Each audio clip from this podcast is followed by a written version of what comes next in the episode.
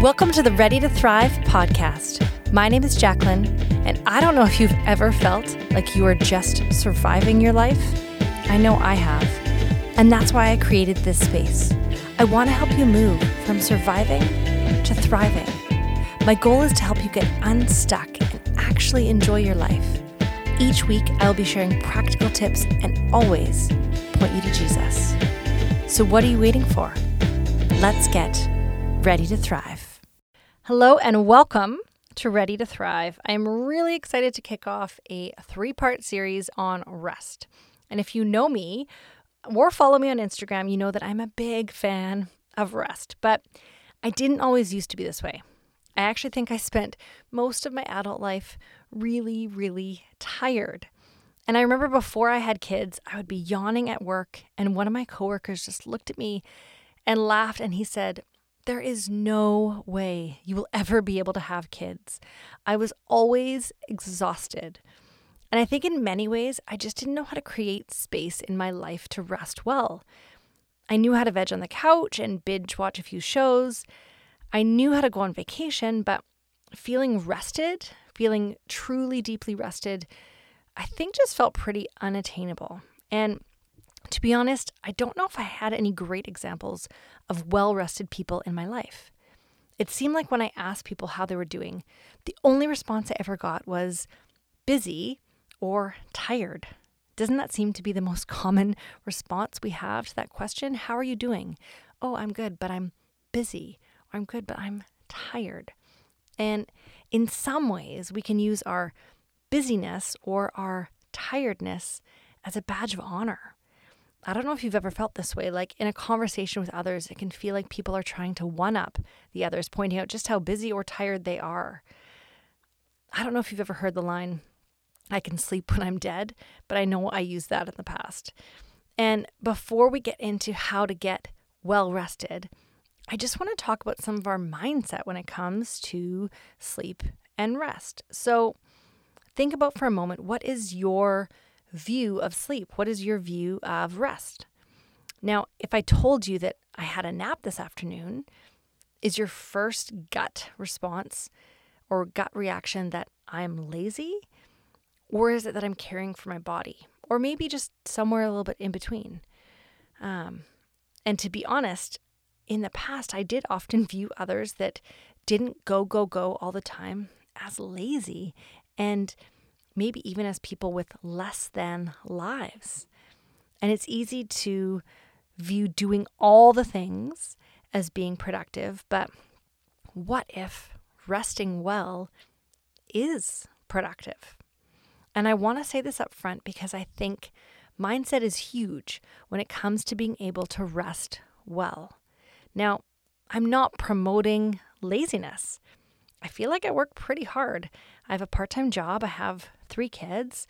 I clean my house, I volunteer in various capacities, I exercise, and I create content like this podcast. So I feel like I'm I'm working pretty hard, but I'm working from a place of rest, not for it.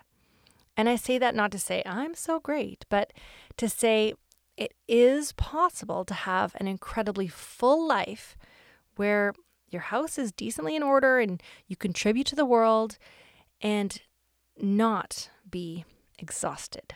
Now, do I still get exhausted? Yes, 100% absolutely.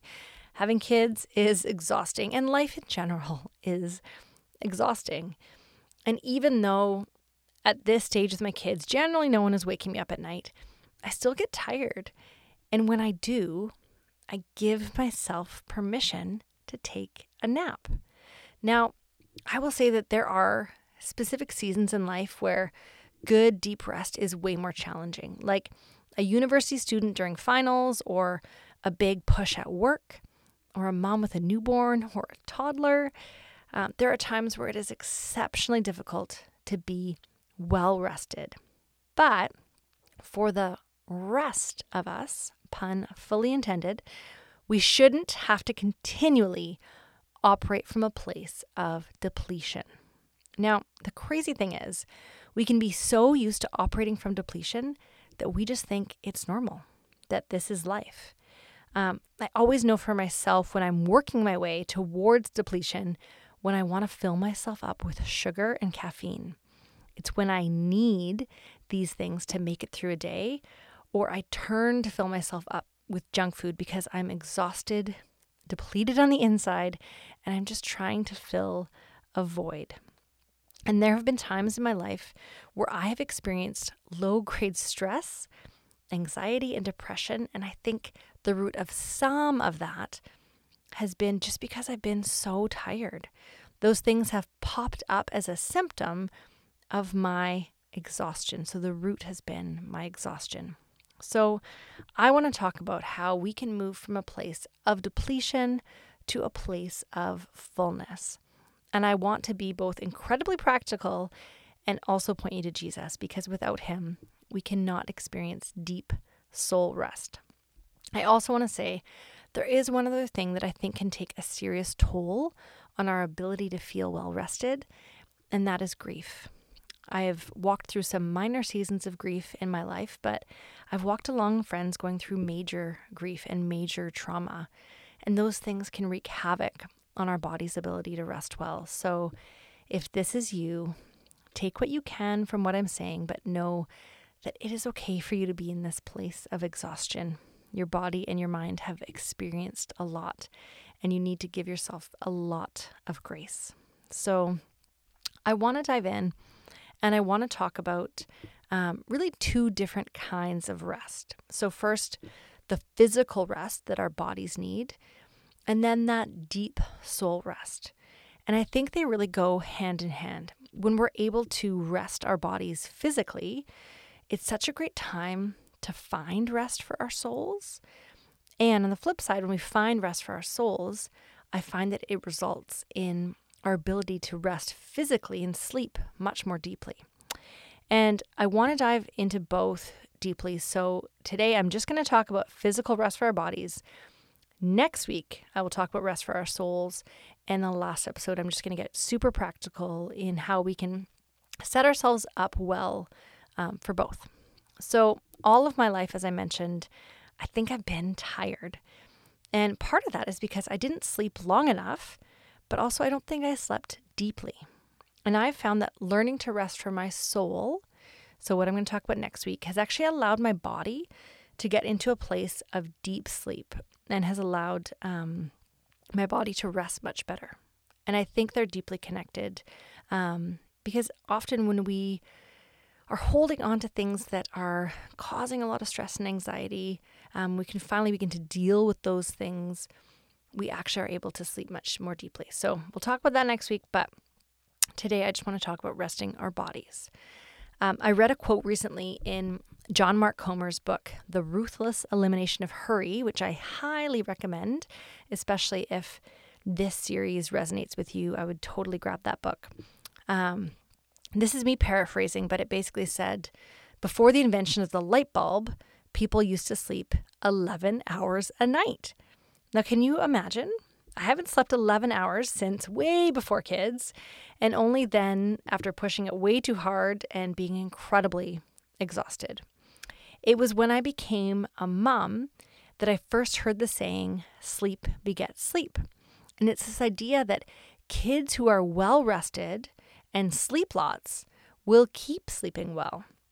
And I think in my mind, I've often thought the opposite. I've thought, well, when I get so exhausted, then I'll sleep well. But it really doesn't seem to work that way in my kids or in myself. So, very practically, how do you set yourself up for a good rhythm of sleep? Now, for years, and I mean years, I would wake up in the morning and my very first thought was, tonight I have to go to sleep early. I am exhausted. But I never would. I absolutely never would. By the time the evening came around, I'd begin to watch a show and think, well, maybe just like another half hour. And this was well before Netflix, but um, then I started onto Netflix, and you know, of course, as you know, on Netflix, the next show comes on. At least with like traditional TV, I had the commercials right before PVR, so you you kind of had a break long enough to say, okay, maybe I need to go to bed.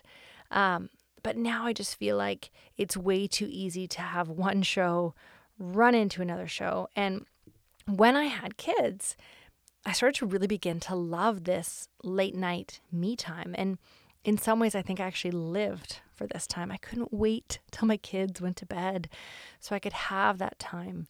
Um, I really felt like I needed that time to fill me up because so much had been taken from me during the day. So the thought of going to bed right away was wasn't at all appealing. But a few years ago, um, for me, everything changed. So we had the main floor of our house painted. We ended up moving everything off of the walls from the main floor, which meant setting up our TV in the basement. And around this same time, um, our Wi Fi wasn't really working, which meant no Netflix. So if I wanted to watch anything, it had to be in the basement, which I could do, but it wasn't really as comfortable. It was a little cold. So in that season, I sort of just broke this long standing TV watching habit. And I really don't take any credit here. This was largely circumstantial, and it really shows my laziness to not want to watch something if it means heading down to the basement. But I noticed that sometimes when I want to change a habit, it helps to change up the environment and make things as difficult for me as possible. And it was just too easy to flip on the TV in the living room as I was kind of like tidying the kitchen after the kids went to bed and just flop down on the couch and just stay there. And again, I'm not saying this is a bad thing. I'm not against TV watching, but for me, I just didn't know how to stop. And it meant I always stayed up later than I wanted. So I really was caught in this bad cycle. Um, the other thing that helped was that I bought a few really good books that I was excited to read. So not only was I having trouble achieving my regular TV watching habits, I now had motivation to get into bed and read. And unless you're reading something that's like really a gripping page turner, there's a solid chance that reading will help you wind down before bed. Now, the other thing that I have done that I have to admit I'm not as consistent as at this as I would like um, is that I'll plug my phone um, into charge in the kitchen at night. So that's um, the floor below me. And what I love to do, and I've done this a bit, and I'm saying this so I want to get better at it, but basically I'd put my phone to bed just like putting the kids to bed. So put the kids to bed, put my phone to bed. And that way, when I've gone to bed, it isn't there to distract me, right? So the temptation to just check out one more thing on social media or look up something isn't there. Um, if I think about messaging somebody or writing, even writing down an idea, my phone isn't there to distract me. And then I've actually found it so much easier in the morning to not reach for my phone at all, even to check the time, whatever. I have an alarm clock. I can trust my alarm clock and use that. Um, but that has been huge for me as well in terms of not getting sucked into social media late at night as well. So, um, just like everything else in my life, if I want to succeed here, I have to plan for it. Now, obviously, there are nights that I stay up later and nights that I go out with friends, but I really need to make a plan for how to rest my body well. And I think what we can do is we can steal the title from John Mark Comer's book and we can ruthlessly eliminate everything that is in the way of our sleep. So feel free to get a bit ruthless here for a season. Now, maybe you need to say no to a few things to get your sleep on track. So I don't know if there's a few things that you're doing in the evenings that maybe you could cut out, even just for a season. Think about what is what is keeping you up later than you should be? Is it the kitchen? Are you spending an hour cleaning at the end of the night? So be ruthless here. Make a plan. Is there something you could do as a family before dinner to tackle the cleanup so the end of the night cleanup isn't as daunting? Could you maybe even make simpler meals for a season? Um, I've heard of people who do paper plates for a season. Um, if you could spend a little bit of time looking at things that are in your way, you might be able to come up with some creative solutions.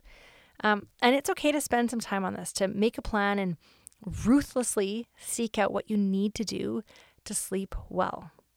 When we had some really difficult seasons of sleep in our house, I actually slept in the basement for a few nights with earplugs.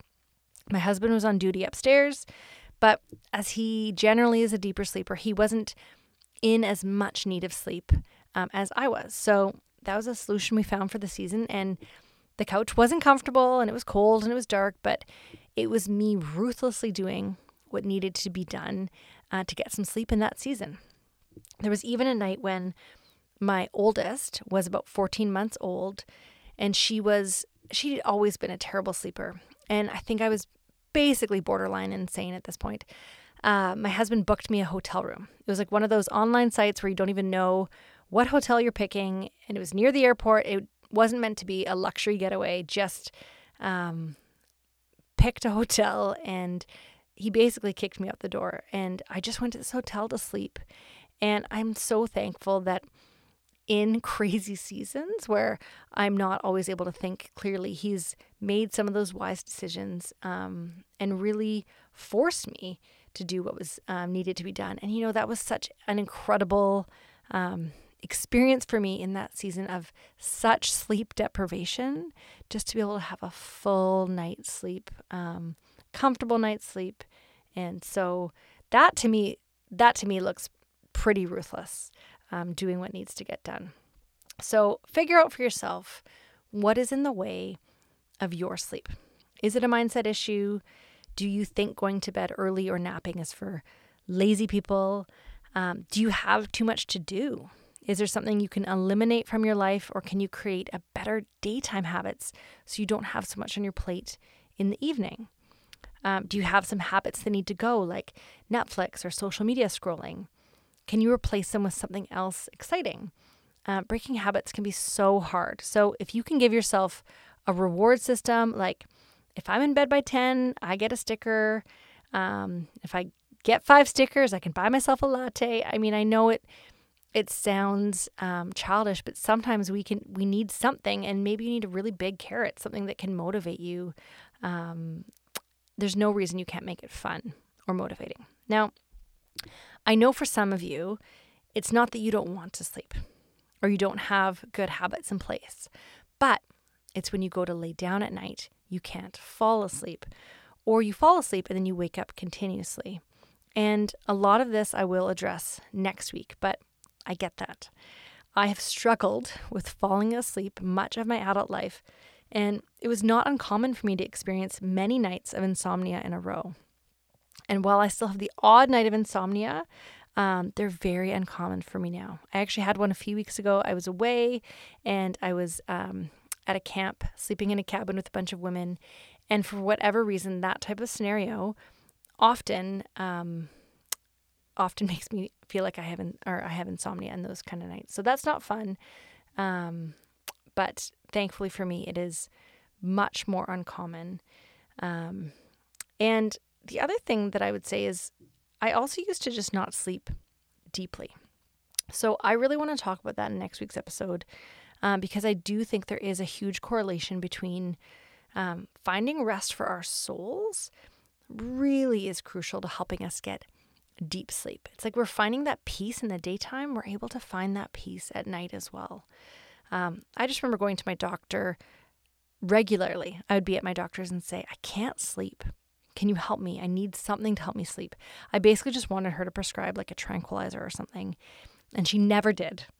Um, she'd ask me questions, you know, what's your nighttime routine? And, um, but really it was, it was not when I figured out a nighttime routine. It was when I figured out a daytime routine of really how to dealing with a lot of that stuff, anxious thoughts, things that were coming my way. That's when I was finally able to sleep deeply. So I'm excited to dive into that next week. Um, I just remember trying all the things turning electronics off, having a bath, reading a book, um, trying over the counter sleep medication, trying a glass of wine, trying um, sleep aids and cold medication, and nothing really seemed to work. And so, um, first off, this week I just wanted to talk about making a plan. How can you set yourself up well to sleep well? Um, and then next week, I'm so excited to dive into some of those head and heart issues that are actually keeping us from sleeping deeply and resting well and, um, yeah, feeling truly deeply um, at peace and rested. So I hope today's episode has been helpful. I hope you are encouraged to find some help, healthy sleep rhythms. And I hope that this week you find a window to take a nap. Take care.